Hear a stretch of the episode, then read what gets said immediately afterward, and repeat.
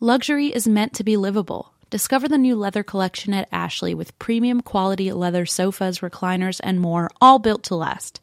No matter how many spills, scuffs, or pet related mishaps come its way, the leather collection at Ashley is made with the durability you need for the whole family. Shop the new leather collection at Ashley and find chairs starting at $499.99 and sofas for $599.99. Ashley, for the love of home. Helix mattresses have been recommended by multiple leading chiropractors and doctors of sleep medicine as a go to solution for improving your sleep. Everybody is unique and everyone sleeps differently. That's why Helix has several different mattress models to choose from, each designed for specific sleep positions and feel preferences. So, how will you know which Helix mattress works best for you and your body? You can take the Helix Sleep Quiz and find your perfect mattress in under two minutes. And your personalized mattress is shipped straight to your door free of charge. Helix knows there's no better way to test out a new mattress than by sleeping on it in your own home. That's why they offer a 100 night trial and a 10 to 15 year warranty to try out your new Helix mattress. Helix is offering 20% off all mattress orders and two free pillows for our listeners. Go to helixsleep.com slash drink. That's helixsleep.com slash drink. This is their best offer yet, and it won't last long. With Helix, better sleep starts now. Hello. Lisa, Hello. Oh man. Hello. is it working? Do you hear me? We hear you. Do you hear us okay? Yes, or I wouldn't be able to answer that question.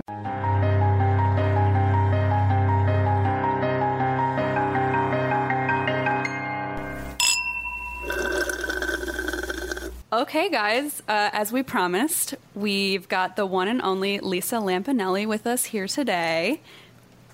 Right, Em? Yes, we have her. Yes. Are you excited? We have her right here. Uh, her new podcast called Get Stuffed uh, is premiering soon, and we're super excited to have her on with us. And uh, Lisa, if you want to tell us a little bit about your podcast, uh, you can go ahead and do that. Yes, I'm very excited. First of all, I'd like to say hello to Christine and Em. Hello. Now, for, pe- Hello. for people who don't know this, the reason Christine allowed me on the show was because she happens to be engaged to my nephew. and I strong armed her into this booking because, I mean, now that they have so many downloads, I'm not as much of a big shot as they thought I was. I like And- how you say we allowed you on the podcast. We have very strict rules about Yeah, like who's you, allowed. you uh, wrote in, and we were like, mm, "We'll pencil Lisa Lampanelli We'll- in." we'll- pencil you in. well, well, you know what's funny though, because when I decided to do a podcast, because I was like, okay, I I want to quit calling into shows like to promote myself to the press and everything. I can't take it. And then they told me, well, you should do podcasts because the podcasting community is sort of insular, and you should promote your new podcast on other podcasts. And they go find ones that have downloads of over a hundred thousand. So I said, okay. So I reached out to you guys at your whatever the hell this thing is called podcast. and I was like, you know, even though they're kind of losers with a dream, I'm going to go on. And then I find out you have like tons of downloads. So I'm like, oh my God. And I want to tell you in advance just to toot your horn a little bit. While I've never listened to the podcast just because I'm really busy and important, I do indeed have a t-shirt of yours that I wore in an upcoming episode of Comedy Central's Taskmaster. So I think that's pretty fucking supportive. I think you're uh, number one aunt-in-law. that was the biggest deal. Yeah, Christine ever. told me that you were wearing it on the show, and I lost my mind. I was pretty excited. It's, so it's a pretty big thank deal. you for Yeah. helping us. no, but but you guys are nailing it. I'm super proud of you. And I always say like this, you know, if you have a dream, you go after it. And you didn't obviously go after it for the money. You went after it out of love. And look, it took off. So this is what I'm trying to teach people on my podcast. It's Stuff with Lisa Lampanelli, which premiered this week Yeah. to rave reviews. And I will tell you this. Let me tell you something. These people who ask my advice, I only like it if they listen to me and do what I say. So for an hour a week to these people, me and my guest co-host Mike Morse, we give advice. Well, pretty much I give the advice because what the fuck does Mike know? He Oh, works yeah. for, for free, you know. Come on. He's the unpaid intern. Yes, basically that's it.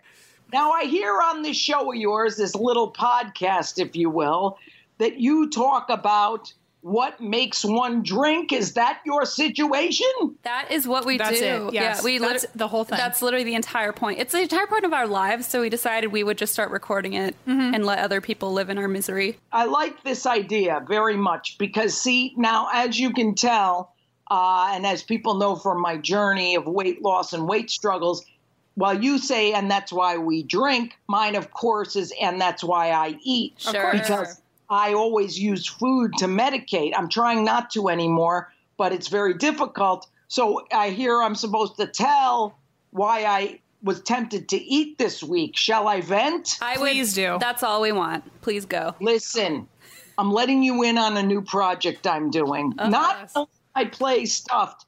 What I'm also working on is a very terrific musical. Now, I'm a very I'm like the Lin Manuel Miranda if he was white. Just the same, one and the same, really. exactly. And I am writing a comedy musical called Rape Kit the Musical. Now, this stemmed from the fact that Mariska Hargitay has a foundation and she made a documentary that there's many rape kits, many, many rape kits that have gone untested. And a lot of these rapers are running around raping willy nilly. So I said, well, this sounds like a hilarious comedy concept to me. I think a musical is appropriate.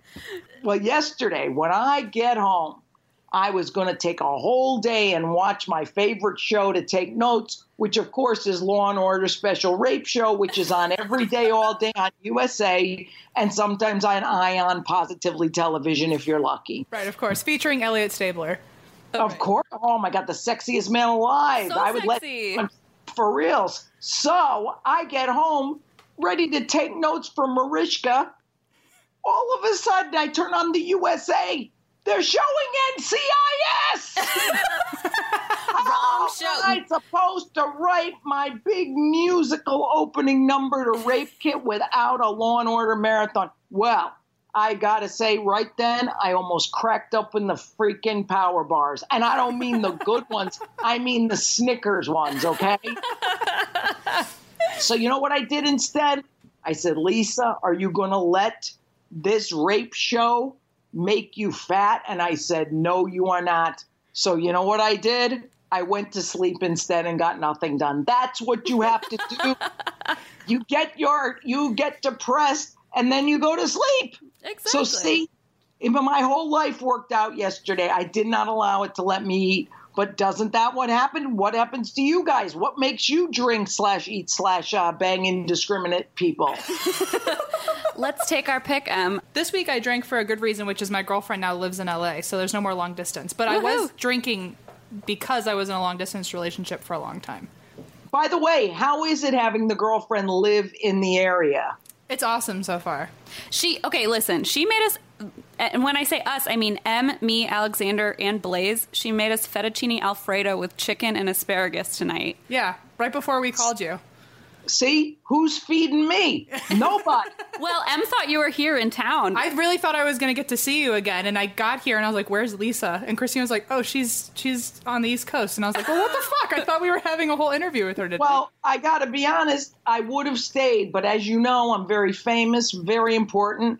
I uh, started rehearsals today for my play Stuffed, and I tell you what, it's terrific. So I don't have time for the likes of you except after hours. So you're welcome. thank you. Well, that's true because every time I've seen you, it has been after hours. You took us to House of Pies at one in the morning one time. Listen, I'm a nice person.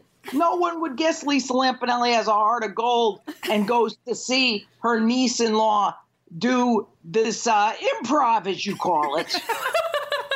Nobody guessed that I'm a, a very nice person. I, I'm pretty. Hey, I'm pretty sure you did text her right before she went on the stage though and said, "Don't suck."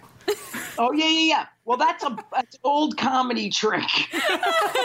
then you have it in your head you're going to suck, and then you never do. You try harder. I know all the tricks. Would I be this famous and calling you guys on this high s- selling podcast? I don't think so. no, listen to me. You know how my podcast is fantastic and interesting? oh yeah, I know all about that. yes, get stuffed on iTunes, feralaudio.com. I want to say this. What I like about your podcast, from what I hear, you talk about these crime stories and these ghost stories. Now, crime is very interesting to me, as you know by my history with Law and Order Special Rape Show. Oh, sure. We know Now, that. I joke, of course. I seem to be making rape heavy comments, so I want to apologize. You can cut a few of them out because I have a feeling your female listenership, if they don't know who I am, think I think lightly of this subject, which I don't. But um, let me get in on some of this action. I want to hear about this paranormal thing because I don't believe in any of it. I so know I that. think you already know what my reaction is. So hit us with your paranormal story. I knew coming into this that I was going to get a lot of shit from you, Lisa, because I think the first thing you ever said to me was, "So you're the one that runs the bullshit part of the podcast." Yeah, I think that was an exact quote. I'm I'm actually very impressed that you remembered the exact quote. Very good. Oh. well, I was I was actually a, a fan of yours. I am a fan of yours. Jesus, that was fucking rude. but uh, I was a fan of yours growing up, and I was like, I wonder if I ever met like one of my like favorite comics. What would they say to me? And you broke the mold. That's that's what you said. Spot so, on. Spot on. So thanks for that I'm memory. s- I'm happy I could make a dream come true.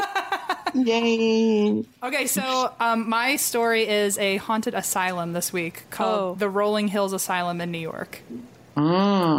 And uh, usually, what I do is give a little history first, and then I tell all about the different uh, haunting experiences that have happened. And you're more than welcome to jump in and say your piece. I'm sure you've got a lot of opinions about all the shit I'm about to say.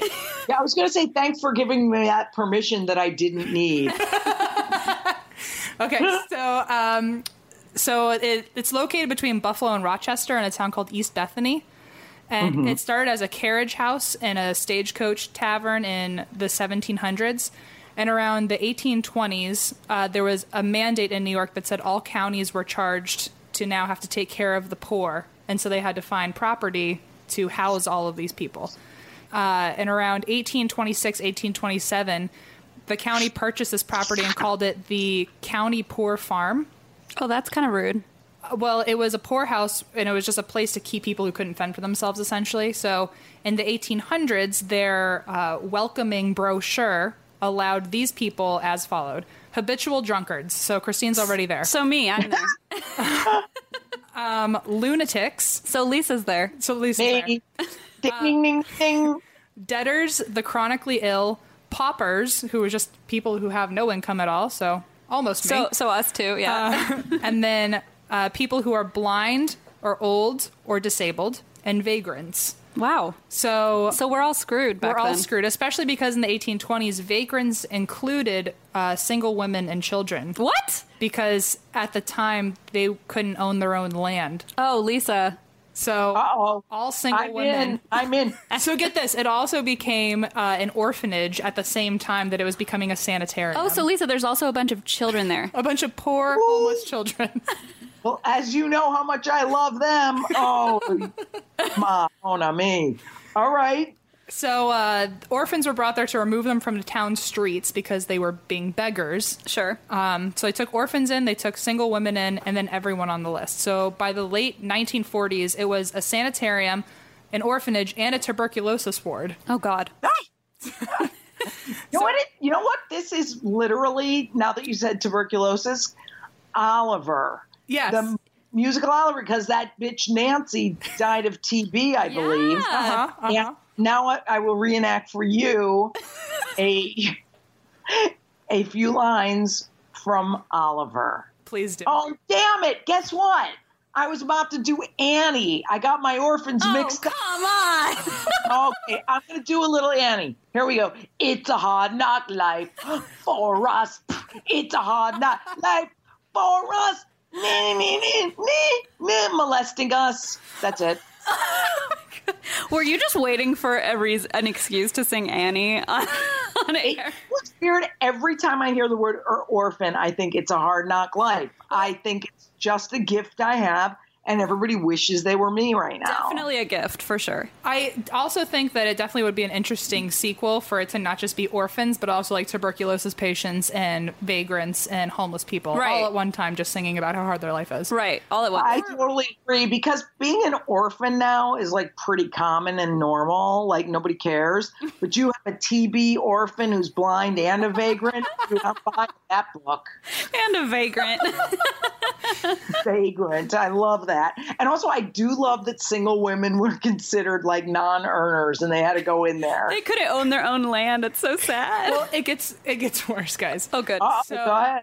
Uh, so, despite their reason for being there, they were all called inmates, Hmm. and uh, they were, I guess, to live there, they needed to work to help feed the poorhouse. So they either raised animals, grew food, they would can, bake, or work in the wood shop where they primarily built coffins for themselves. what? Oh, What the fuck? Yeah, wow.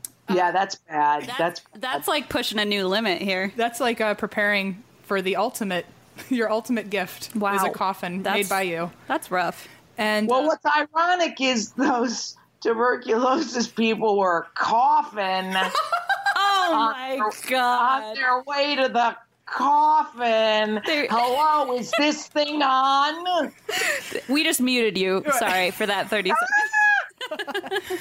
So many of the patients there spent their entire lives there, including one woman who I think had the record. She lived there uh, in the asylum for over 70 years, from age 9 to 80. No. Yeah. So another uh, guy that lived there, uh, his name was Roy, and he has been living. He had been living in the asylum since he was 12. He had uh, was it gigantism? Gigant- Oh. gigantism. Isn't it elf? Does that mean his nutsack was really big? Yes, it was like he.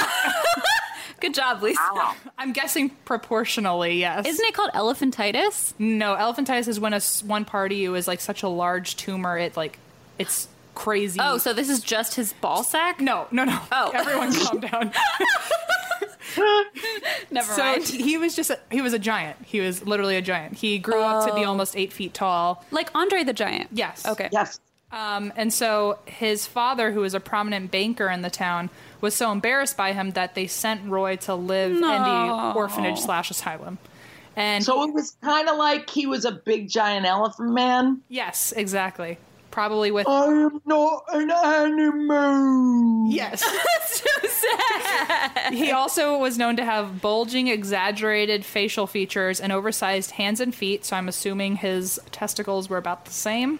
And Wow. he he grew to the height of, of almost eight feet. Oh my god. Um, the only thing I could find about him was that he was really kind and friendly and loved opera music, but he also cried himself to sleep every night because his parents left him because he was so big. What the fuck? That's so sad. Like it don't totally like when I used to watch The Elephant Man. Yeah. I used to always cry. I thought it was so sad because it's like, my God, he's he's just in this body he doesn't want to be in. And then I got really overweight, and before I'm like the beautiful skinny person I am now. Sure. And I was like, fuck it, I'd rather be the Elephant Man than fat. At least people don't give give you the Elephant Man a dirty look when he's walking down the aisle of a goddamn airplane to sit next to them. Oh, Aww. on the on the flip side though since we were just talking about one man's enlarged balls have you heard about this guy who has the world's largest penis and it's like What? like the world's largest for humans but his is like before hard he's like 14 inches Mm, long No, Yes. that's not That's possible. that's just a waste. Let me tell you something. that's horrible. He he's it's like any more than seven inches is a waste in my humble opinion. It's just like it's not necessary. And by the way, that's hurtful to people, and by people I mean women that he's going to have sex with. That's my he- thought. there's like a documentary about him and apparently a bunch of women would go on dates with him until they saw the size and would leave him like they Yeah. couldn't handle it oh no. well, obviously they couldn't handle it Wait, so how big? Okay, sorry to be like whatever, but how big is it when it's i i don't know but i'm guessing at several I'm feet? sorry. Like a meter, a yardstick? I don't know. Holy They sh- called him. You know what his nickname was? The the human tripod. Yes, that's precisely the title of the documentary. Actually, Oh, wow, Lisa.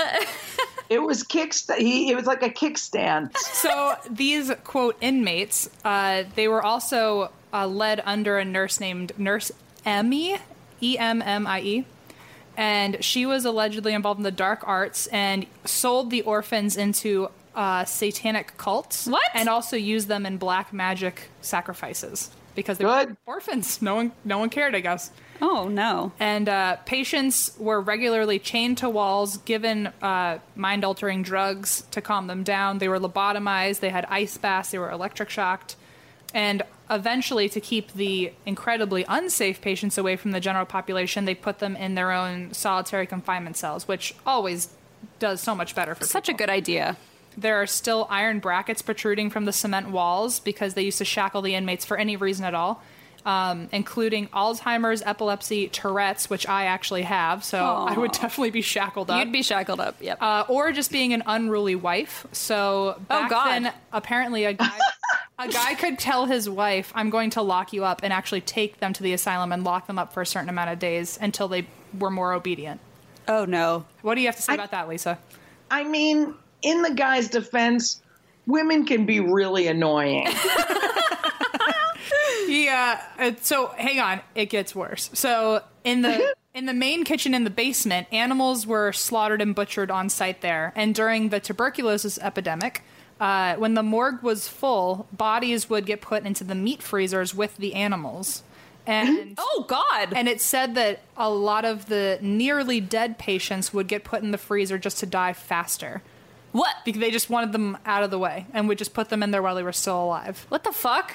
Um, over 1,700 documented deaths happened on this property throughout its time. Oh, my. And most of them are buried under the property now in unmarked graves because there used to be a cemetery and the location has just gotten lost Oh, throughout time. good. Um, so it reopened as an antique mall for a couple years, and by 2007, it's now just a haunted house that a couple happens to live in, and they give ghost tours. And um, there's actually six, six different types of tours. They range between an hour and eight hours, so you can actually do a whole night lockdown and Oh my do all your own God. investigating. Uh, but that's the history of it. So now I've just got some Some ghosts. some bullshit, according to Lisa. yes, please hit us with your bullshit lies. So uh, the typical stuff would happen where doors and windows would, you know, Sure. close and open on their own, or they would lock people in or stick shut on either way, so people would get trapped in the rooms.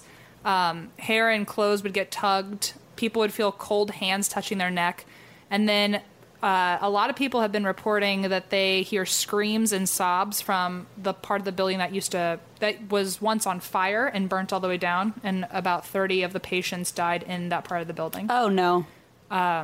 there's a black mist that can be found uh, floating behind you if you're walking uh, in the middle of the night. Ew. There is a, I guess there was a barber room, a barber shop in here where the TB patients and orphans went, I guess. and the male visitors who sit in the chair can feel their hair getting touched and cut. Oh God. well, that's good. That's an extra right there. You usually have to pay extra for the massage during the haircut. Yeah, that's a perk. uh, people in wheelchairs. This is kind of fucked up, but also cool. People in wheelchairs will feel themselves getting rolled down the hallways by by someone that isn't there. Which, by the way, finally you get to like do it with no hands. You know, You yeah, just- finally you have a plus for being in a wheelchair. Exactly. So there was uh, one account that I found. I'm just going to read the quote. Uh, this is from one of the investigators in 2007. We had a gentleman with us that was filming a documentary about the building. He wanted to perform an experiment in one of the rooms where he put he turned off all the lights and all the equipment and the only light that was on was a pink glow stick in the middle of the room.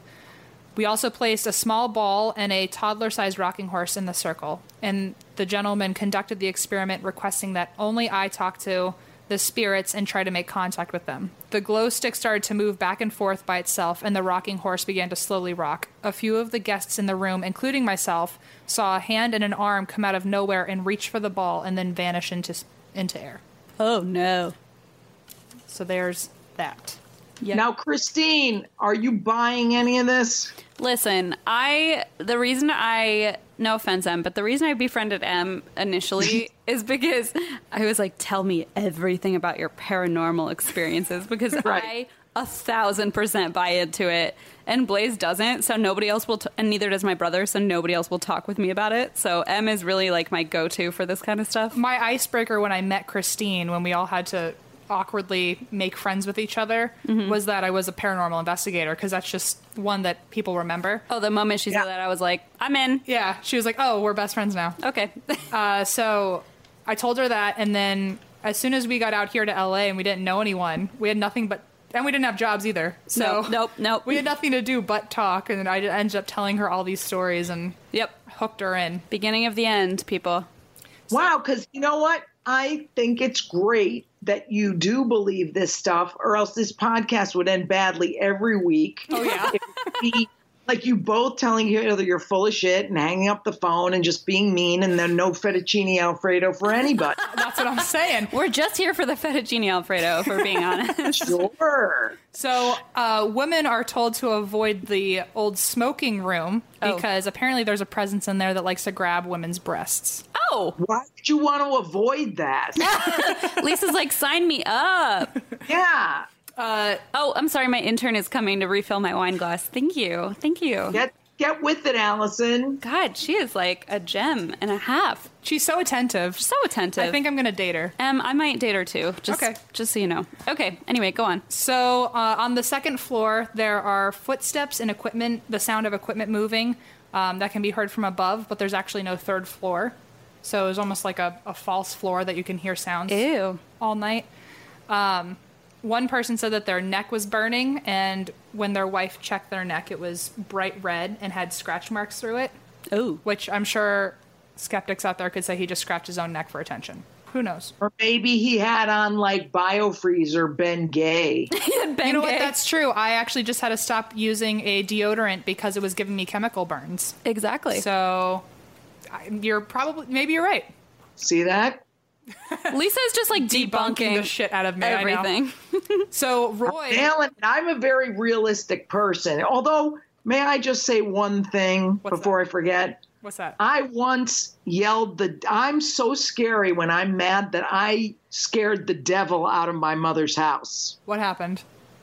I was always convinced because I used to, as a kid, watch this soap opera about the occult called Dark Shadows, and it was about this vampire, Barnabas Jones. And so it was really scary. So I got all scared all the time every time my parents would leave the house.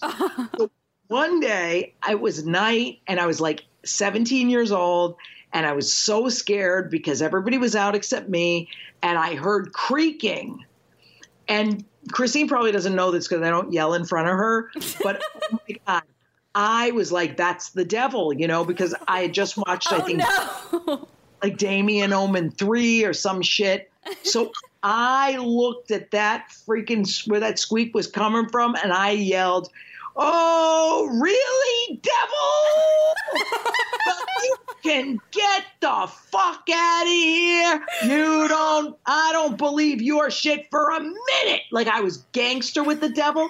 Fucking stop squeaking. I, so scary. I scared the devil out of the house. Maybe I do believe in the devil and I yelled at him and now I'm fucking supreme, dude. Maybe the devil believes in you and just knows to get the fuck out.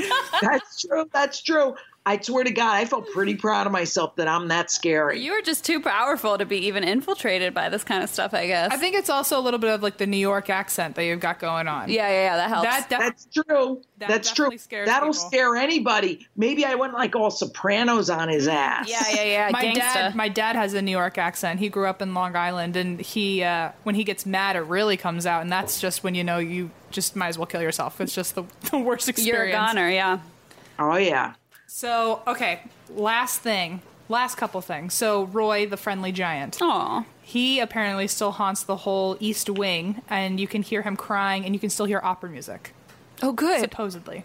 Uh, also, there is a there was a whole blind ward where all of the blind people, I guess, Oh, no. to make sure that uh, nurses they could get the attention for nurses, they would shout help and hello anytime they heard a sound at all, oh, no. uh, just because they didn't know if that could possibly be a nurse walking That's by. so sad. So if you ever make a lot of noise by the blind ward, you can hear someone say hello, and they've gotten tape recordings Oh, of no. a random voice saying hello Oh, no. there's also an experience with Roy the Friendly Giant where I guess the current owner found a rat in the infirmary and got scared and ran away. When she came back later, the rat was uh, his neck had been snapped, and there was Nice. a giant bloody handprint next to it, and they think it was. She likes to think it was Roy, like protecting her from the rat. Oh, Roy. Uh, there- Roy's a good guy, you know. I wish he was single, and so am I. You know, so on the second floor, uh, there's an area called the shadow hallway because apparently there's just crazy shadows in the middle of the night that will either follow you or they'll peek around the corner and then when you look they'll go away. And there's one quote that really freaked me out from the current owner that says, "In the shadow hallway, this is where we see a lot of shadow people. We look down the infirmary section and you see." Uh, shadow people that look just like us, except they're solid black. Sometimes they're pitch gray. Some uh, sometimes they're dark gray or pitch black and they come in out of doorways, walk across the hall, and sometimes they'll poke an arm or a leg out and even crawl on the floor to you, No which can thanks. be especially creepy if you're sitting on the floor during an investigation. They're crawling toward you. And they're crawling towards you, like crab walking towards you. no, thank you. So, whether or not Wow. that's real, that's at least a nightmare from hell. It sounds like a horror movie. Also, in the morgue, uh, there are walk in refrigerators where they used to store the human corpses Oh, sure. and people have supposedly been pushed in there and the doors have locked on them. You can also hear children running throughout the building, and they these ghost children uh, also sense when people that are on the tours are parents. They will cling to them, and the people that are parents on the tour will hear kids singing nursery rhymes to them, and some really creepy shit. Ooh. I mean, there's nothing worse than a needy kid. You know, You're like, that's what's horrifying about this whole story. Well, people will It really, that's the worst part is that some kids clinging to your leg. well, people will record themselves singing like a nursery rhyme, and if you stop singing halfway through, the tape recorder will pick up a little kid finishing the song. no, thank supposedly. you. Mm. No, thank you. And then the last thing I have to say, which I think you'll get a kick out of, Lisa, is that down in the butcher shop, you can still smell raw meat, and an old man, you'll hear an old man's voice laugh if you ever uh, tell a dirty joke. Oh my god! Wait, if I can get free meat and a laugh, I'm moving to this weird town of whatever the f I it's mean, called. Lisa, you fit all of the requirements to move in, so I feel like I'm gonna just like a lunatic. Yeah. what- all the all the single requirements. woman, single, Single woman. woman. You've got you've got Big Ball Roy. You've Yeah, got, just gotta move right in, mm-hmm. get some meat. Sure. I think I've just learned a lot, and I've got to say, having ne- no faith in either one of you, I must say I now have faith in the podcast because I say this is informative. I found a new place that I need to buy property. I'm Gonna go spend eight hours in this crazy effing asylum. we're and- basically a real estate agents. Yeah, yeah, yeah. I just love this. I really think you guys have educated and informed even me, Lisa Lampanelli. Lisa, Aw. you're welcome. Yes, thank you. Now listen to me. I'm going to say one last thing. I'm very famous and important. So Christine's wine just came out of her nose, by I the just way. spit my wine out. I'm sorry. I'm very important. So I have to go. And I want to say this. I want to thank you for having me as a guest. Sure, I felt like I was doing you the favor. now I feel I've still done you a bigger favor. I've stayed on longer than necessary. I've listened to your cockamamie bullshit story. Thank you. However, we no, want.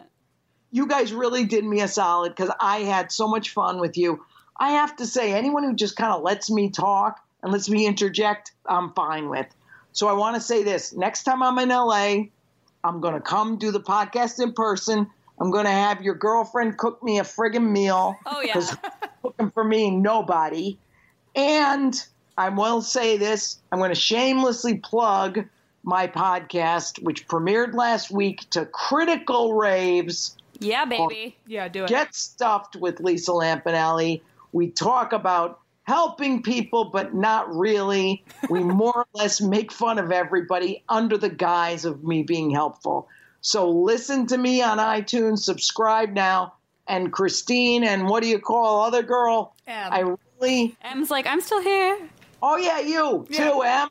no, seriously, honestly, I know I joke around, but I couldn't be happier that Christine's coming into my family, and I couldn't be happier to do this podcast. This was actually very fun for me. So thanks a lot, man. You are so wonderful. Thank you so much. Um, so people can find the podcast right on iTunes And or feralaudio.com. feralaudio.com. Yes.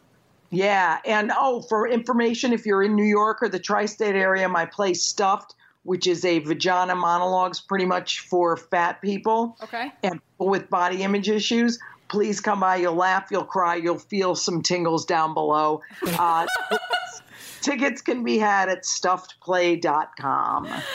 Lisa, thank you so much. Thank you so much. Oh, are you kidding? Seriously, I love you guys, and I'll see you soon. You're so wonderful. Thank, you. you. Bye bye. Bye. Explore new possibilities, pleasure zones, and find your vibe at funlove.com. Funlove.com is a leading online retailer of sensual health and wellness products, offering a wide array of premier brands of toys, lingerie, and accessories. I know I've talked about it before, but we received the most lovely gift basket from Funlove. First of all, I didn't know what it was at first, and then when I pulled out a vibrator, I thought, oh boy, this is not your everyday fruit basket.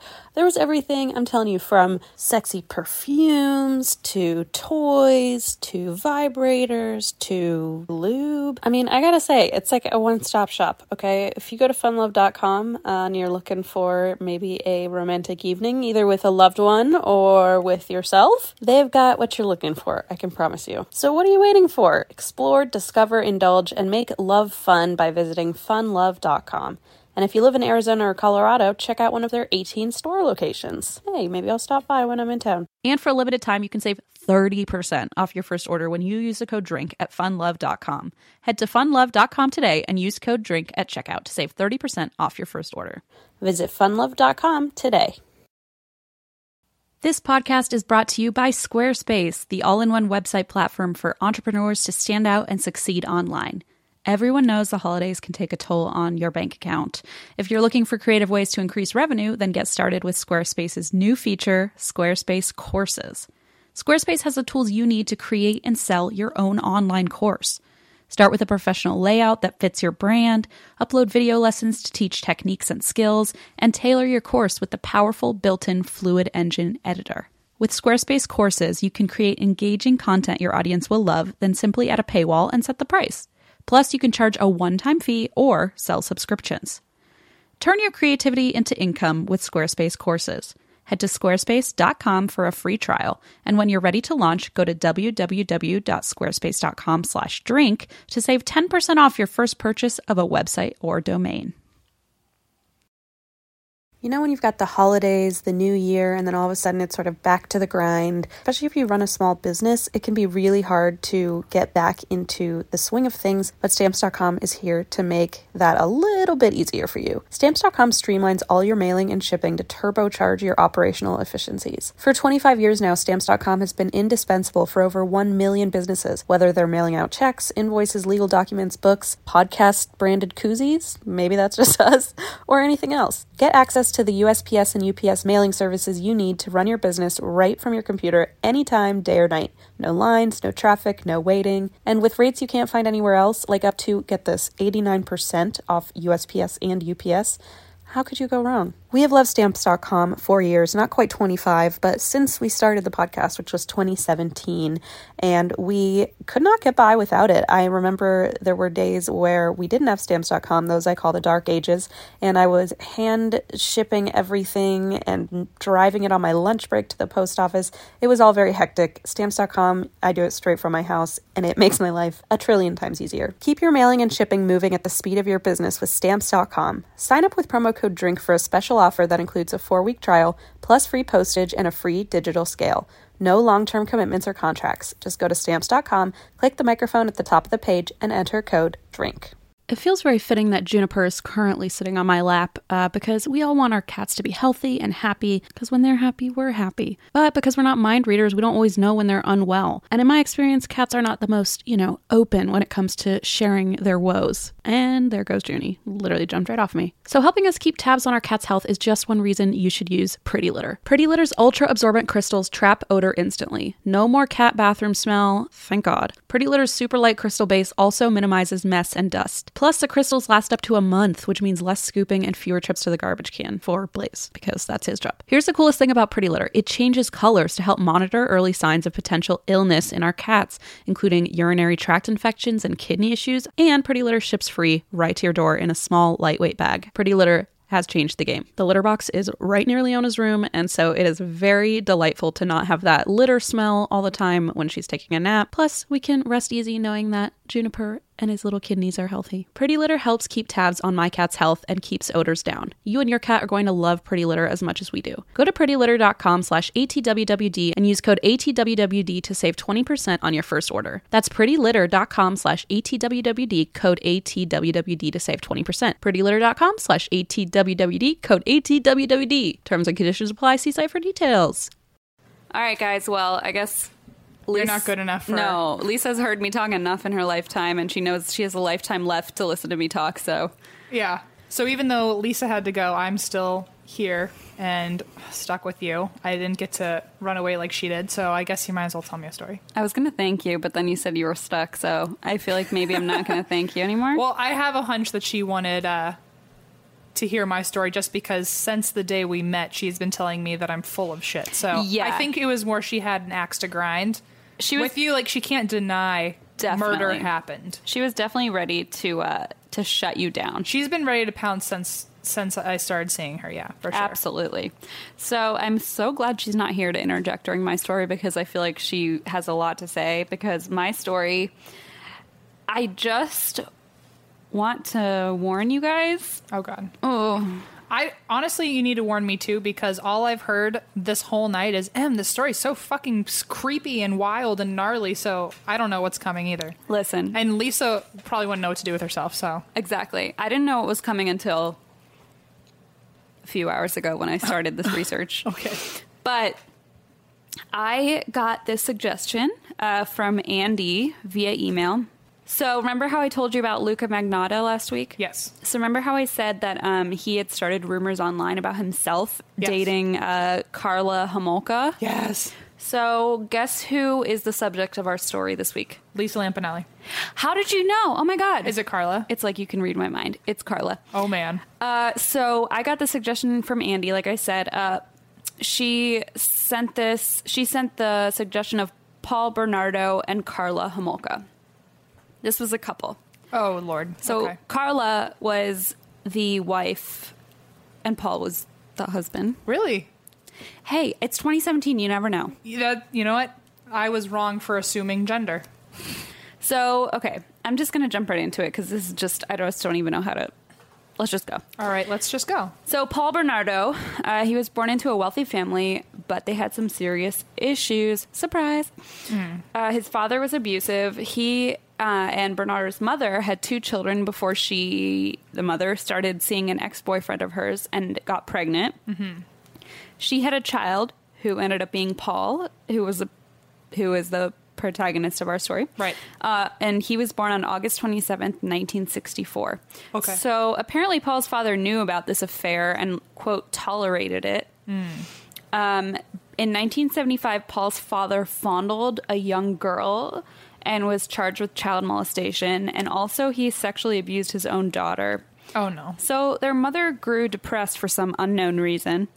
Uh, And withdrew from the family and started living in the basement, which is just the saddest sentence I've ever heard in my whole life. But that's the saddest out of thirty-three episodes of, and that's why we drank. I mean, I feel like it's the saddest in terms. Let's flip through the transcripts. Oh wait, our intern hasn't done that. All right, I Allison, get on it. Well, she's asleep. Oh, she's so cute. Look at her dreaming. She is very much your friend though, because she's literally sleeping with a glass of wine in her. hand. I'm a little bit worried that glass wine's going to spill onto her laptop, but we'll see. Oh.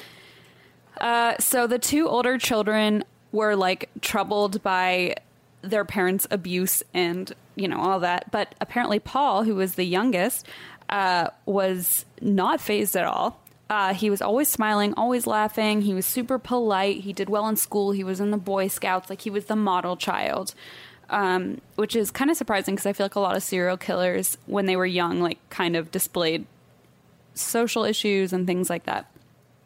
Um, when Paul was 16, his mother revealed to him who his real father was. oh my. And Mm. that didn't trigger anything. No, and no, he did not freak out. No, he totally freaked out. Uh, he began verbally abusing his mother at this point. He called her names like slob, he called her whore, things like that. Um, and when he graduated from high school, he started working for Amway. Do you know what Amway is? I think so.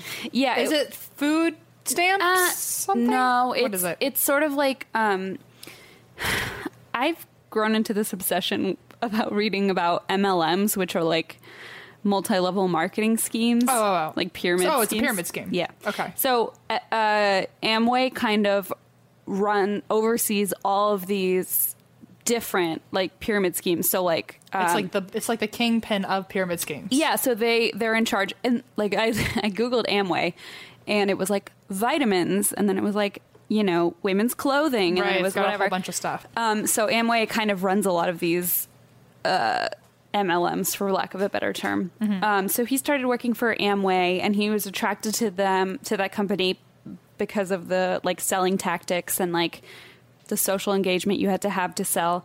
And he and his friends would basically practice sales techniques on women at bars to like practice my. their yeah their pitches, and they got really good at them.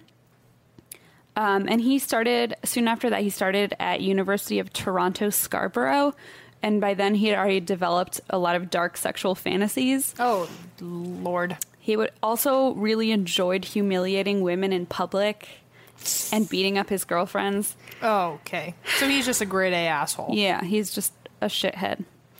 In October of 1987, Paul met a woman by the name of Carla Homolka. Okay. We know about her. don't So, flashback to last week.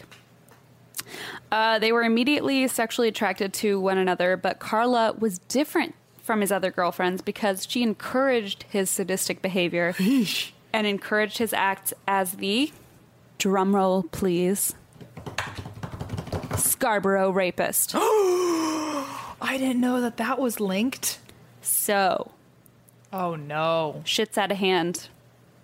Uh, Paul Bernardo uh, committed numerous sexual assaults that started escalating in violence as they went on. The assaults were usually on young women uh, that he stalked after they got off the bus at night. That was like his MO, which is fucking terrifying. Yeah. Um, this was before cell phones, too, so it's like there's no foreign protection, Oh my god. Oh my god. Oh my god. you know? Yeah. Yeah. Yeah. His first rape took place on May 4th, 1987. He raped a 21 year old woman in front of her parents' house after following her home. No. Like she was so close. She was literally in front of her parents' home. Oh my god. Uh, the attack lasted more than half an hour, Oh my god. and it gets so much worse. Why did we do this? Why did you do this? Because I- it's I don't know what else to do. There's only so many Michael Malloys in the world where it's like if every episode was about a Michael Malloy, I think we would be famous by now. absolutely, but how am I supposed? Michael Malloy was one of a kind for a reason, you know. Also, you look very nice in that shirt, but I, then I remember it's my shirt, and I'm like, ah, that's why you like. That's why it looks so good. I'm wearing M's shirt. Don't tell Allison. Uh, no, Allison has watched you wear it all night. She actually fed you dinner in while wearing my shirt. Allison fed me uh, fettuccine alfredo while I was wearing M's shirt. But also, I'm realizing how much larger I am than you, like taller. yeah, because you're much taller than me. I knew that, but I didn't know how because you're wearing the shirt, and literally without trying, the sleeves just hang right over you. Yeah, they do. Interesting. Okay, so ten days later, uh, he raped a 19 year old woman in the backyard of her parents' home. Oh, that's even worse. Actually, I don't even know if that's worse because if it's the front of the house, then you would think someone would have driven by. I mean, I feel like it's okay. They're both worse. I mean, they're I don't both want to argue horrible. which one's worse. Yeah, yeah, yeah, you're right. The next rape was of a 15 year old girl, um, and this one lasted an hour. 15 and an hour. I know. Uh, and that's when the Toronto police issued a warning to women in Scarborough traveling alone at night, especially by bus. Um, and then when he committed his next rape, which was of a 17 year old girl, he raped her with the knife he used to threaten his victims. Oh my god. Oh, wait, he raped her with the knife? Yes. She survived, but still. Oh my god. And this is when he acquired the name Scarborough Rapist. So that's sort of when like his serial killer, you know, persona took Yeah. took form in the media. And I'm going to be honest, the list of attacks is so long that I can't read all of them. Like, it's really a bullet list of Oh my god. it's a ton. So I'm just going to kind of go through the ones that stood out to me. Do you have like Um, a number at the end? No, because it's kind of unclear. He confessed to, I think, 12 and then later con- confessed to 10 more while he was already in prison. So nobody knows, like, Oh shit. really Okay. how many, you know? Right, right, right. But there are there was an entire section on Wikipedia of like um, potential victims or like assumed victims Right. that weren't, you know, ch- he wasn't technically charged with. Um, okay, so I'm going to give you an idea of how things escalated. So on October 4th, 1988, uh, Paul attempted to rape a woman, but she fought him off and he managed to stab her in the thigh and buttocks, which ended up requiring 12 stitches, but she was okay after Okay. that. Okay. Um, and that's when the Metro Police in Toronto perform, uh, performed uh, formed a special task force with the intent of catching him. So they created this whole like police force to catch him. On August 15th, 1989, Bernardo committed his eighth rape against a 22 year old woman. Um, this is really fucked up. He had stalked her the previous night from outside the window of her apartment and then waited uh, for her to arrive home the next day Oh my god. and the attack lasted two hours. Oh my god. I know. Um, then after that, he raped a 15 year old. Uh, it was a few months later. And after that, uh, his 10th rape was in the stairwell of an underground parking lot. On May 26, 1990, Bernardo committed his 11th rape, which lasted over an hour. Um, the victim, who was 19 years old at the time, was able to give police a vivid description of what the attacker looked like. So they were able to release a computer composite Right. photograph to the public. So that was kind of a big deal. Um, so in July of 1990, more than three years after the string of rapes began. So this is literally the things I listed. It was only a portion of the list that Oh was my God. on online, and that was like the confirmed ones. That wasn't even like the, The suggested Uh, exactly alleged ones. Alleged ones. Um, so over three years later, uh, Paul Bernardo was taken in for questioning by police. The interview lasted 35 minutes, and Bernardo voluntarily gave them DNA samples. They asked him why he thought he was brought in for questioning, and he said he admitted he seemed to resemble the composite a little bit. And this is where we're all going to get a little pissed off. Okay. So prepare yourselves. Thanks for the warning. Detectives concluded that such a well educated, well adjusted, congenial young man couldn't be responsible for these vicious crimes.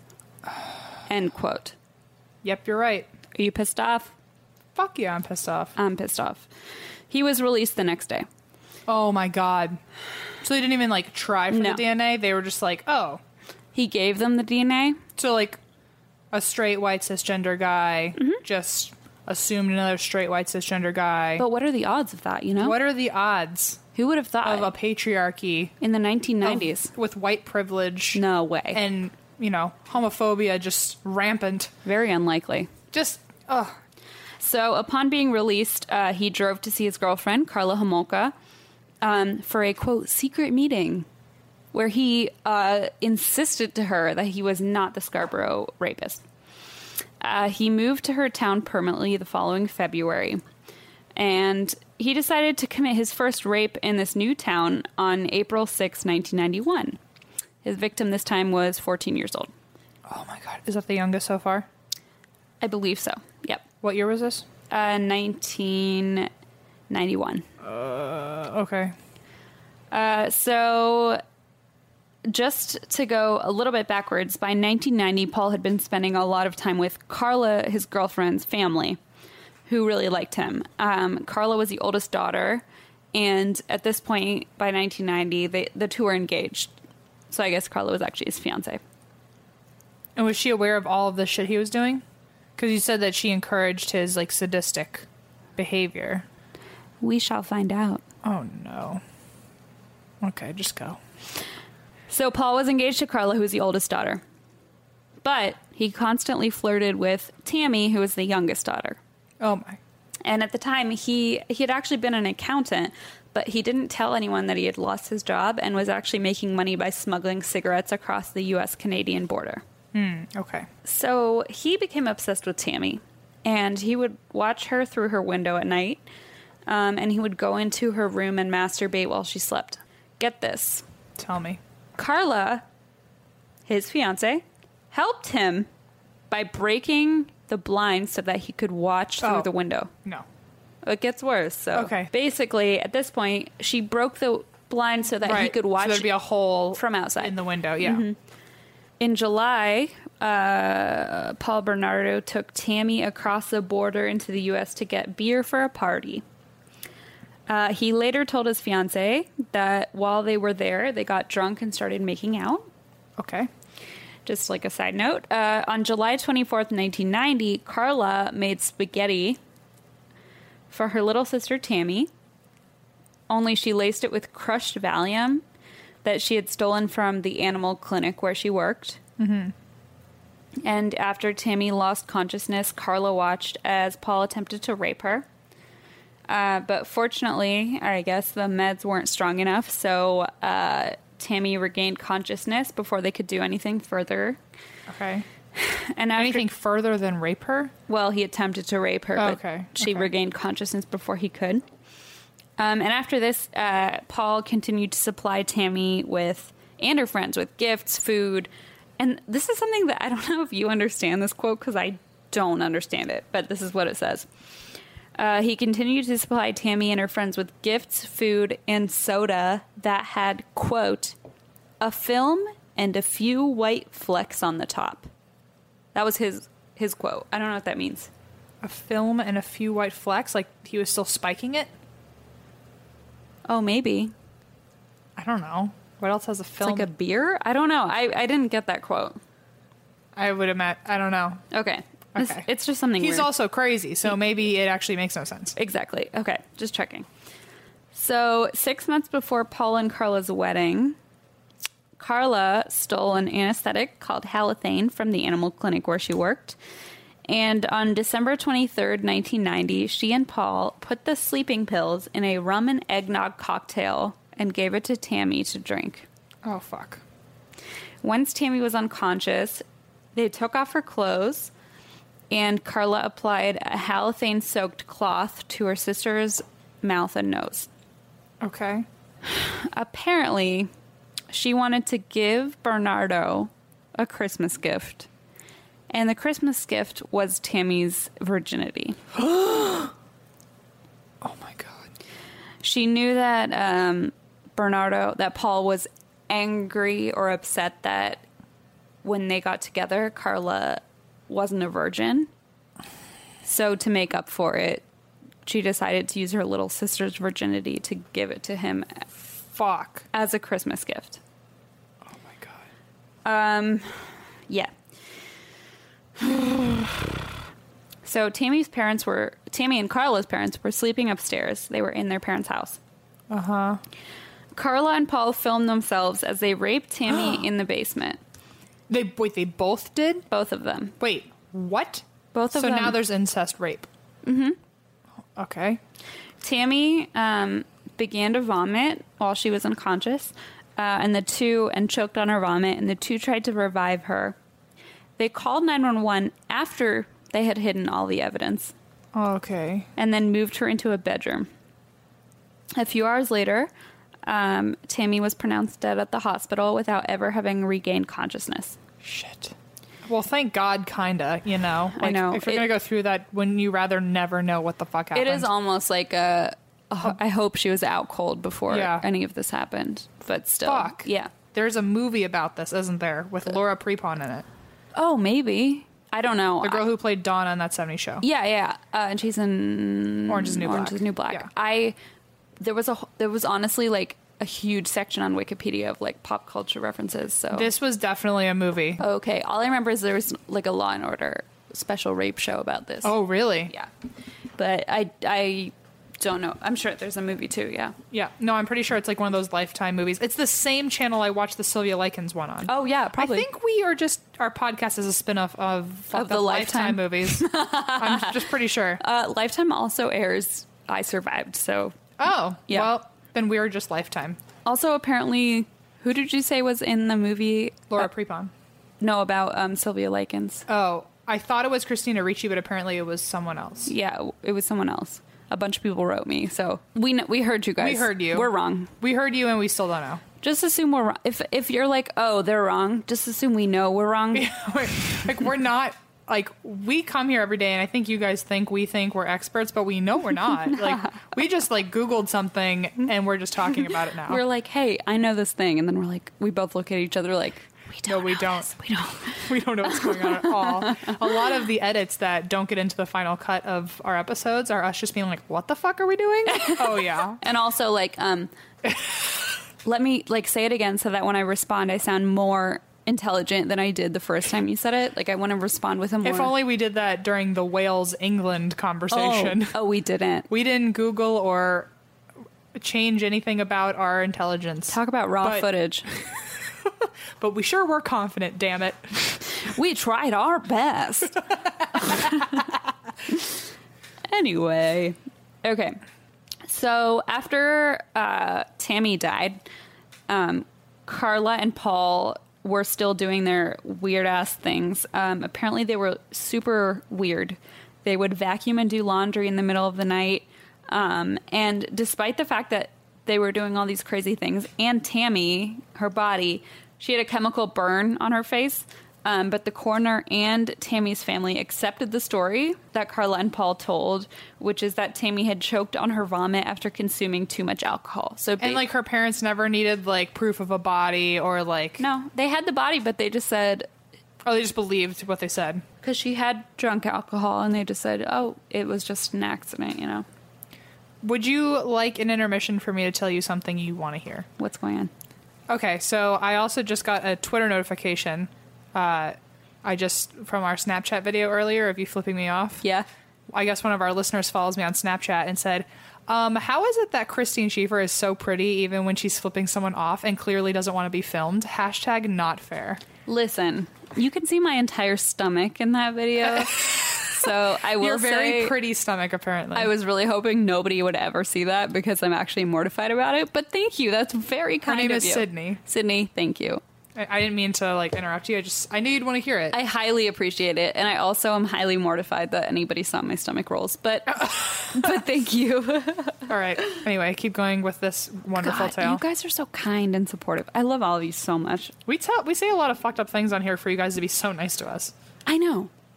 There's something wrong with you. Why are you so nice? Why are you so nice? What's the matter with you? Do you need to talk to someone? Do you need help? Don't talk to us. Oh, no. Please talk to me. Oh, talk to Christine. I need a lot of attention. I have a lot of issues I'm working through. Talk to M too. Maybe I need someone to talk to. Uh, yeah, actually, don't talk to me. Talk to him. okay. Um. Ba ba ba ba ba ba da. So basically, the coroner was like, "Yep, uh, looks like Tammy choked on her own vomit." Um. Yep, that's what the coroner said. Yep, Yep. basically. me as a coroner. Yep. Actually, Yep. though. Yep, that's me.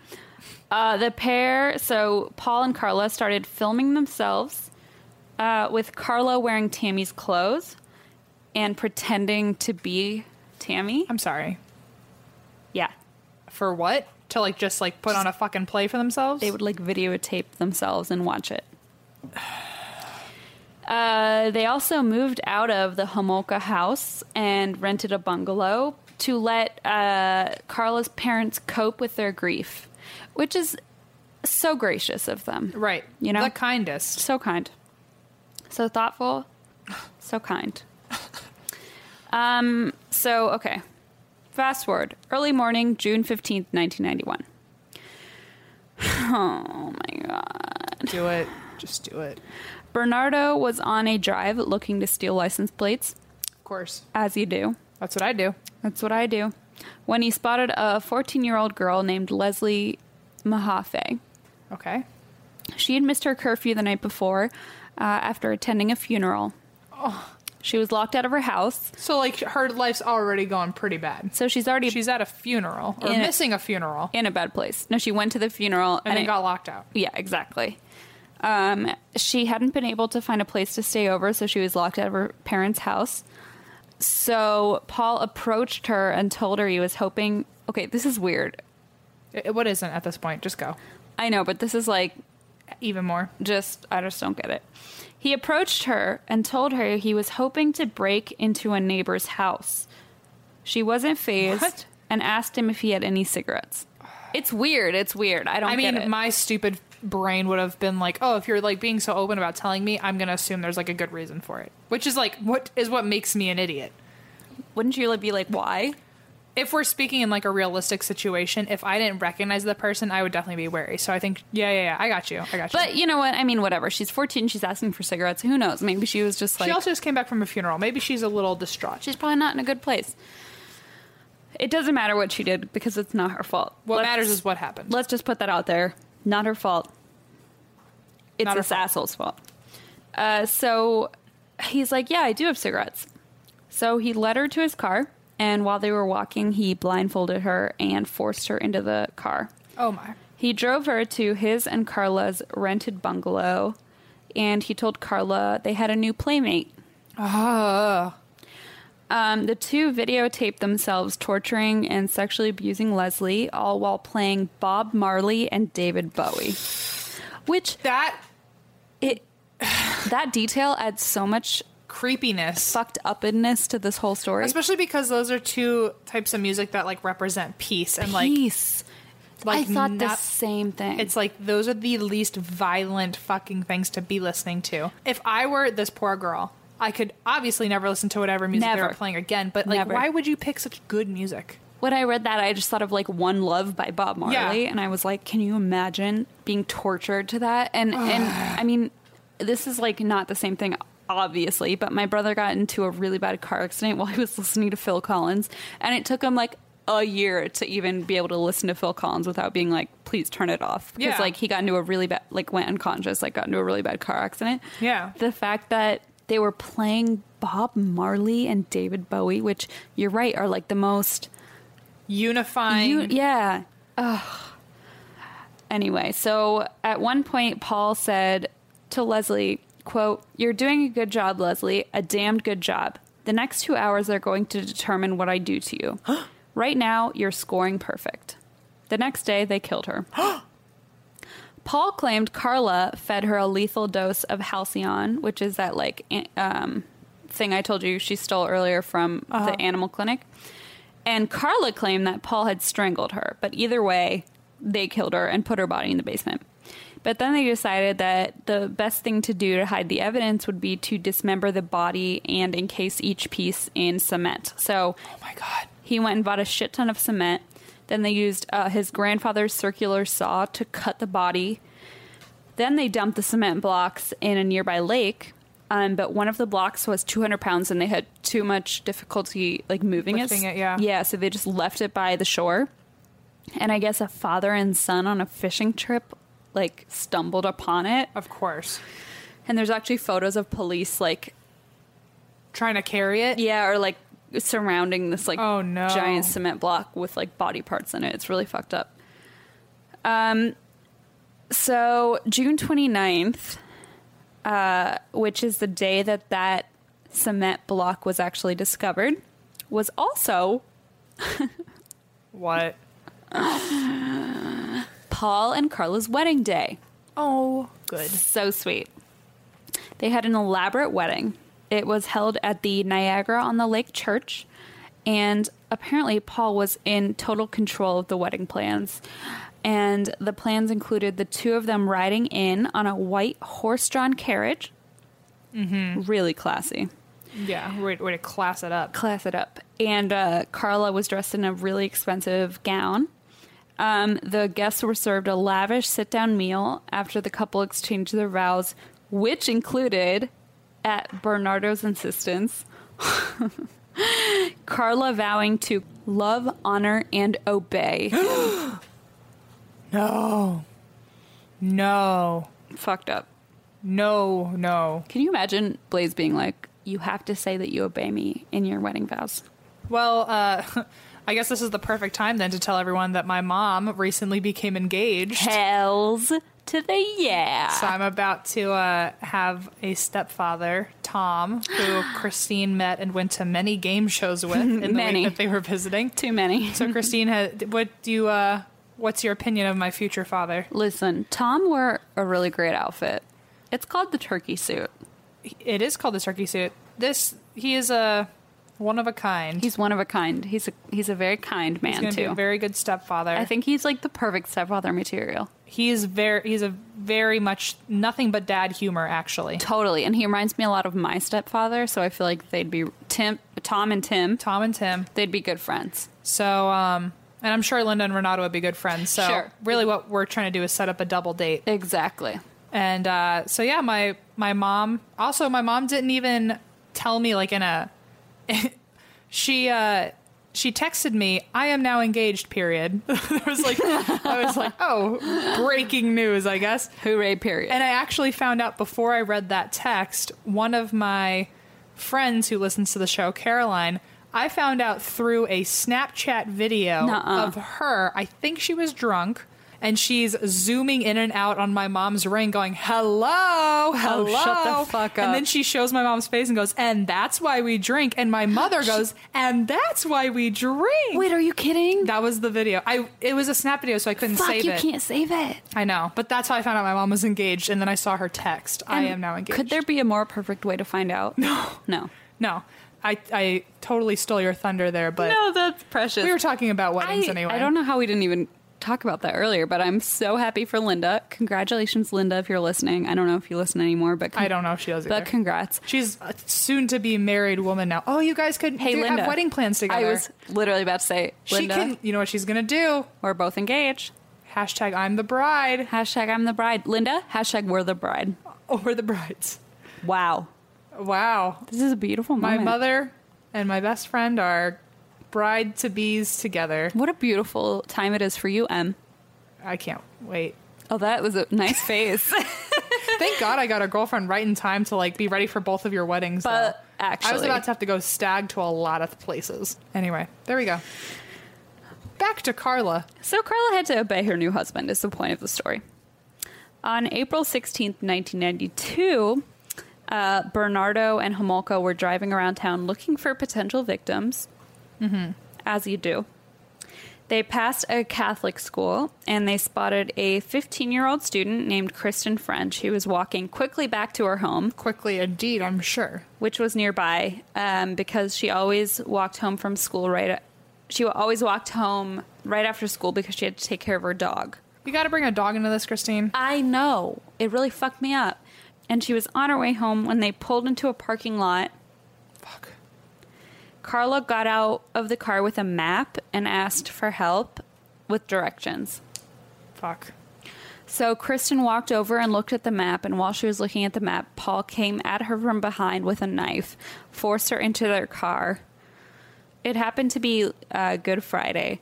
So over Easter weekend, Paul and Carla videotaped themselves as they tortured, raped, and sodomized her. they forced her to drink large quantities of alcohol and be submissive to Bernardo. And then while Paul was out buying pizza, a woman named Carrie Patrick, whom he had stalked the previous month, he had stalked her and her sister, spotted him and was like, oh my God, that's the guy who was stalking me. So she reported it to police, uh, but unfortunately, the report was mishandled and went into what the judge later called a quote black hole. Um, so Kristen French, the little girl, was not rescued Fuck. because they That's nice. put the report somewhere. Nobody followed up on it and went to the quote black hole. That's why I- I'm saying the stalking thing. It's like people don't take it seriously, and it's like People don't take it seriously. They don't take. We just need any sort of relationship abuse, whether or not you're in a relationship with that person, is horrible. the target, be, like You targeting, don't know what it's like until it's happening to you, and it's Yeah. fucking horrible. and targeting vulnerable people is not okay. no. So anyway, the report was mishandled. Kristen French unfortunately was not rescued, and um, the next day, Paul and Carla murdered Kristen French before they went to Carla's family's house for Easter dinner. Oh, right, of course. Carla said later said Paul had strangled Kristen for exactly seven minutes while she watched. And Paul said that Carla had beaten Kristen with a rubber mallet because she tried to escape. and that she actually ended up dying because she was strangled on a noose tied around her neck that was secured to a hope chest. Oh my god. Then, he said, Carla went to fix her hair before dinner. Authorities found Kristen's body in a ditch on April 30th, 1992, which was about 45 minutes away from where they lived. This is, again, similar to last week. It's sort of like a timeline, but at Right. the time, nobody really knew that they were the ones who were to blame for all Right, this. right, right. So next up, here we go. It goes on. Uh, Carla had worked at a pet shop uh, two years earlier, where she had befriended a then 15 year old girl who later on was referred to as Jane Doe to protect her identity. So in like trials and things like that, they Right. never released her name. Thank God. Yeah. It- yeah. Um, so two years later, two years after she had met her working at the pet store, uh, Carla Homolka invited Jane Doe for a girls' night out. They shopped and had dinner and then went to um, Homolka and Bernardo's home. Carla gave Jane alcohol, which she drank, but uh, Jane did not know that Carla had laced it with halcyon, which is that same Yeah, yeah, yeah, the animal stuff. sleeping pill, yeah, tranquilizer. Um, and so once Jane had passed out, Carla called Paul and said, "Your wedding gift is ready." No. right? So Paul came over, um, took off Jane's clothes, and Paul videotaped Carla raping Jane before Paul himself raped her both vaginally and anally. Oh my god. The next morning, Jane woke up and felt nauseous, but thought that her vomiting was because it was the first time she'd ever drank alcohol. Oh no. So she didn't know why she was in pain and she just thought it was from drinking. okay, but also I'm kind of happy for her. It, yeah. Like thank God. She ended up coming back two more times. No. I know. No. The same, a similar thing happened the next time, and then the third time, apparently, So like she would just wake up and they'd be like all happy la di da, like, oh, it was so great having you. Bye. we were so drunk, haha. Yep. And then the third time, I guess Carla tried to be like have sex with Paul, and she was like, "Ew, like I'm uncomfortable," and left. And that was like the third time, and that was it. So they didn't kill her, but um, yeah, they raped her twice. Fuck. Okay. So these are the basically these are the stories that they know about that they're convicted of. There's a whole again, there's a whole list of potential victims, but I'm just going to say a couple of them that like seem to be likely. Um so shortly after Tammy, the younger sister's funeral, uh, her parents left town and the house was empty. So, according to one author who had researched Bernardo and um, Homolka, apparently Bernardo abducted a girl, took her to the house, raped her while Homolka watched, and then dropped her off on a deserted road near the lake. And Bernardo and Homolka took to calling her January Girl. So they just like referred to as referred to her as January Girl, which is just I thought that was so fucked up. Yeah, yeah, yeah. Um, on April 6, 1991, at about 5:30 a.m., Bernardo abducted a 14-year-old who was warming up as a coxswain for a local rowing team. The girl noticed a blonde woman waving at her from her car, aka Carla. Got distracted, so uh, Paul Bernardo grabbed her and dragged her into the shrubbery. He assault sexually assaulted her, forced her to remove her clothes, and then wait forced her to wait five minutes um, while they drove away, basically. Oh shit. And then Bernardo was also tied to the murder of Elizabeth Bain, who disappeared on June 19th, 1990. Um, and Bain had told her mother that she was going to check the tennis schedule at the University of Toronto Scarborough. And three days later, her car was found with a large blood stain in the back seat, and she was never seen again. Oh my god. Oh, I all I can say is oh my god. Oh my God, I know. In December 1992, the police finally tested. Remember how they took, remember how he willingly gave DNA samples two years ago? They finally tested them. So they were like, maybe we should test these. oh my god. Does that not piss you off to no end? Yes. Yes, it does. On December 27th, Bernardo beat Himolka severely. He beat her on the limbs, head, and face with a flashlight, a heavy flashlight. Mm-hmm. Fuck. That's a that's a tough beating. It's rough. Um, and apparently, I haven't said this, but apparently he had been like physically abusive toward her from day one, which I guess isn't very shocking, but No. is also like another case, another fact of the case. Um, so she returned to work on January 4th of 1993 and claimed she'd been in a car accident. Her coworkers were skeptical and called her parents, who literally had to physically remove her from the house to get her away. Um, apparently, she ran back into the house and was frantically searching for something, but her parents took her to St. Catherine's General Hospital, where she gave a statement that she was a battered spouse and she filed charges against Bernardo. Okay. So he was arrested, but then they later released him because, you know, why not? So there was this task force that was like basically designated to capture him or like uh, solve these mysteries. Right.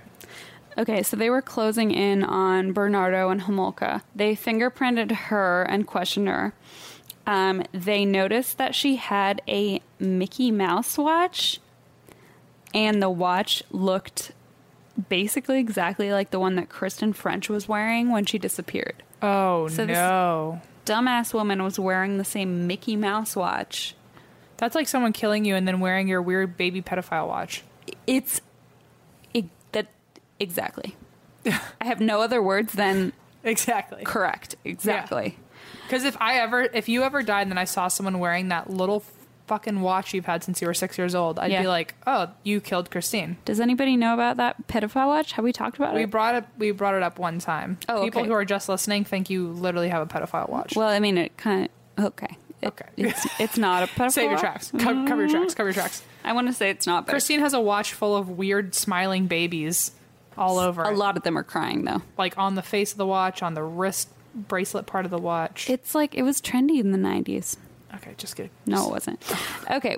Uh, basically, she learned that during she learned during questioning that Bernardo was identified as the Scarborough rapist, and she kind of freaked out. Obviously, Uh, But also, is it really like an obviously kind of thing? Like, how is she not surprised? I don't know, but again, like who knows how to read? I mean, I know. how is she not surprised? But also, how do you murder a bunch of young women? You know, I know. your own little sister. So it's I like, know, how right. do you even rationalize any Like, of what it? do you mean the man who I helped rape my little sister is actually a rapist? and we're going to get caught. Right. so um, she realized they were going to get caught, basically. And instead of con- confessing to police, she confessed to her uncle that Ah. uh, Bernardo was a serial rapist and murderer. Wow, she okay. also got a lawyer. And the lawyer, fun fact, the lawyer she got was actually um, a man whose Dalmatian she had taken care of when she worked in at the like animal hospital. awkward. And I guess she had taken really good care of the Dalmatian, so she asked him to be her lawyer. So he was her lawyer. Just weird fact. That that lawyer is also an idiot. Uh, no, not really, because he got her a great fucking deal. Shut up. You'll find out. In mid February, uh, Paul Bernardo was arrested and charged with the Scarborough rapes and the murder of Mahaffey and French. During the search of their home, um, a diary of Paul Bernardo's was discovered with written descriptions of each crime that he had committed. Oh. So it's not even like they were trying to hide them if they ever got caught. Uh, they also found video, like hundreds of videos, like home taped videos of the rapes, the assaults, uh, of Carla, like having like weird violent sex with other women, just like really aggressive stuff, Yeah. basically. Um, so then they started to discuss a plea bargain for Carla, and they decided she would get a 12 year sentence for Shut her up. uh, participation in the crimes in exchange for her full testimony. Uh, the government agreed that she would be eligible for parole after serving three years of good behavior. What a. Oh my god. She quickly agreed, obviously, to all terms, and the deal was set. Uh, later, after all of the evidence was in, the plea bargain became known as being one of the worst in the history of Canada, Yeah. Right. with the government accused of making a deal with the devil, which is the way that can- Right. like Canadian papers and stuff described it was deal with the devil. Um, Homolka always portrayed herself as an abused wife who was forced into participating in um, her husband's criminal activity. And it wasn't until they found several videotapes um, of the two of them that it became clear that she was basically enjoying herself the whole time and was like a, a huge integral part of all Right, the right, right. torture and rape and abuse. Um, so her involvement kind of came to light, but at that point, They had already made the deal. yeah, a deal was a deal. So it was like she couldn't be retried for the same crimes. So um, Bernardo, on the other hand, received a life sentence on September 1st, 1995. Um, Homolka, at the same time, there were photos that surfaced of her sunbathing and partying with other prisoners um, in Canadian newspapers. Was one of them the guy from last week? Uh, literally, it reminded me of the exact same story. Because I mean, did she have her Versace and that's why we drink shirt? her and, like- casual Versace wear. right? Literally, though, it was like and weren't they related? They were married for a while. you're just believing the fake rumors that he started. Oh, the fake rumor. Right. on I'm the totally internet. a bel- Obviously, he totally a believer in the tabloids. tricked you into his own. He got me. um. So there were also rumors. Tabloids reported that she was in a lesbian relationship with a woman named Christina Sherry, who was a convicted child rapist. But it was later determined that her lesbian lover was not Sherry, but Linda Verno, who was convicted of participating in a bank robbery. Okay. So I guess that's a little better. Sure. On July 4th, 2005, Homolka was released from prison. Perfect. These are some of the restrictions that they placed on her as a condition of her release. I'm just going to tell you them. She has to provide police with her home address, work address, and whomever she lives with. Um, she has to notify police of any change to her name. She is forbidden to contact Paul Bernardo, the families of Leslie Mahaffey and Kristen French, or that of the woman known as Jane Doe, or any violent criminals whatsoever. Right. She is forbidden to be with anyone under the age of 16. uh, As you should be. I mean, yeah. Forbidden from taking drugs other than prescription medicine. She's required to continue therapy and counseling um, and required to provide police with a DNA sample. So, this is an interesting thing I found. Carla's safety became sort of a concern for her lawyer because he found out that there was an internet death pool Oh shit. where people were taking bets on what day Carla Homolka would be killed. Oh fuck. So apparently, she discovered while in prison uh, two websites. I'm sorry, at least two or three websites that contained threats against her, including this betting pool. So one site was called "quote Carla Homolka Death Pool." When the game is over, we all win. End quote. And the site like literally said it doesn't condone violence against her, but they they want bets on what what day she'll die. Just instant death. Yeah.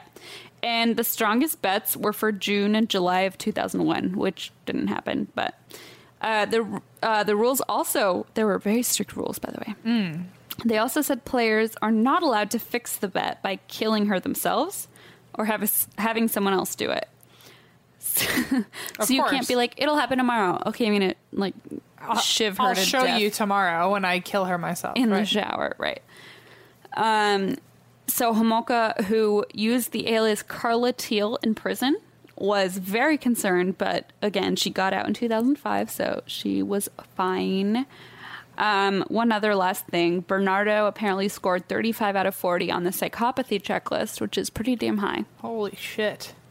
which um, is a psychological assessment tool used to assess the presence of psychopathy in individuals.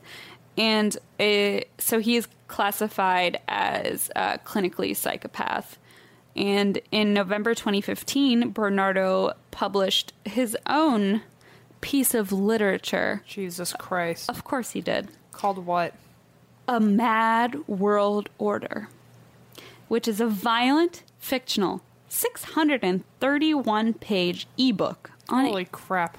Amazon. By November 15th, the book was reportedly an Amazon bestseller, but was quietly removed from the website due to a public outcry. You don't say. So, anyway, these mofos, she got off easy. She got off way easy. There were videos of her torturing these young women and girls.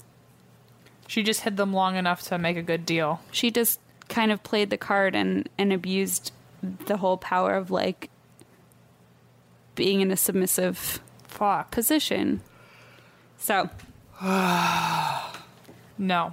No. But it's interesting to think like that that woman is the one that the guy talked about last week. And he was so desperate to start rumors about being Mm-hmm. with her. Luca Magnotta was for years Yeah. spreading rumors online that he and her were in a serious relationship. Which it makes no sense It- now Eh, no. knowing her story. She No. was definitely in another serious relationship. It's wild. and by serious, I mean like seriously fucked up. Serious and seriously fucked up, as in they were murdering people together. Wow. So it was just a weird. it's like uh, a weird serial killer family tree. Yeah. So I thought that was kind of a weird branch off. But um, yeah, so that's that. Well, what the fuck am I supposed to do now? Hey, at least no kittens were killed this week. Valid. Also, if you guys do want to see it, I did check it out, and there is a movie with Laura Prepon, and it's called Carla. Carla with a K, right? Mm-hmm. Um, it's just called Carla, Oh, okay. and it's uh, Donna from that '70s show. What's her name? Alex on Orange. Yeah, Orange is the New Black. Alex. Yeah, So if you see her face on the cover, that's the movie I was thinking of, that's the one. and it's just as fucked up as Lifetime can make it. So nice. Get it from your local blockbuster. Oh, now that's also why I drink now, because Blockbuster has been dead for quite some time. Blaze worked at Blockbuster for years. No way. Isn't that hilarious? That he could literally tell his children about that, and they'll be like, "What the fuck?" I is say that? all the time. I'm like, our grandchildren will not know what the fuck you're talking They're about. gonna be like, "What do you mean?" Like, like, I don't even know how you explain that to someone now. It's like, well, before Netflix, you had to go bring your car somewhere to get a movie, and then you could rent it and it was a special occasion. it was a, sp- like if you were lucky a friday night for a sleepover all of you had to pick two movies and then you had to rewind them and then you had to bring it back with your car drive it somewhere and drop them off like a like a library Like it a was plebeian. it was a like a library of movies what was the first DVD you ever bought? um it was uh spy kids Oh, that's a good one. but it was also uh, one of my closest friends growing up is part of like a like their parents were uh, pilots and flight attendants and all that so their whole family would regularly have like international trips Yeah. because they were flight attendants so anytime their mom went to china she would just go get a bunch of bootleg dvds My dad did that, but he didn't do it the right way. she knew all the good black market bootleg DVDs. So my first DVD was Spy Kids in Chinese, and then uh, I think that was that was it. As I said in a past, well, I guess it was a Patreon, uh, like a blooper reel. I think it was a blooper reel episode. But my dad would go to China and buy like bootleg CD ROMs for us, and it was like Aladdin, but it wasn't Aladdin. It was like Magic Boy on the carpet. Right, yes. Like it was all fake. I got that too. They got me um, when we were older. They got me the DVD for Knocked Up, which was also in Chinese, and it wasn't called Knocked Up. It was Oops, I'm pregnant. which is like co- arguably a better title. anyway, anyway, so thanks guys for listening. Um, I hope you guys enjoyed Lisa being on the show. I know she kind of bailed early, but she's three hours ahead, so she also has a life and a more important job than us. So. as she told you, she's very important and very famous. Oh. very important. um, so, but yeah, if you do want to catch her, um, her new podcast is coming out It's on iTunes, on uh, Feral Audio, it's called Get Stuffed. and uh, yeah, You guys, thanks for listening. We love you guys so much. Um, and uh, thank you guys for the uh, coming to the live event to the Patreon donators who were. so fun. Thank you guys for coming to our Facebook Live little get together this weekend. You guys asked some really cool questions. we're gonna come at you soon with another episode and um, if you want to check us out you can go to and that's why we drink.com to submit any stories you want to submit or you can also email them to and that's why we drink at gmail.com You can find us on social media at ATWWD Podcast on just about any social media. And you can also get merch at and that's why we drink.bigcartel.com. we love you guys thank you for listening and, that's, why, we drink. god we're getting so good I know. I'm Roman Mars, host of 99% Invisible. I'm excited to be teaming up with Lexus GX and SiriusXM on some very special 99PI episodes. We're heading to some of the cities in the US that have special meaning for me and exploring the ways that these cities marry form and function. To learn more about the Lexus GX and SiriusXM and Lexus vehicles, visit lexus.com slash GX and SiriusXM.com slash Lexus Trial. The all new Lexus GX. Live up to it. Check out the 99% Invisible feed now and listen to these special episodes.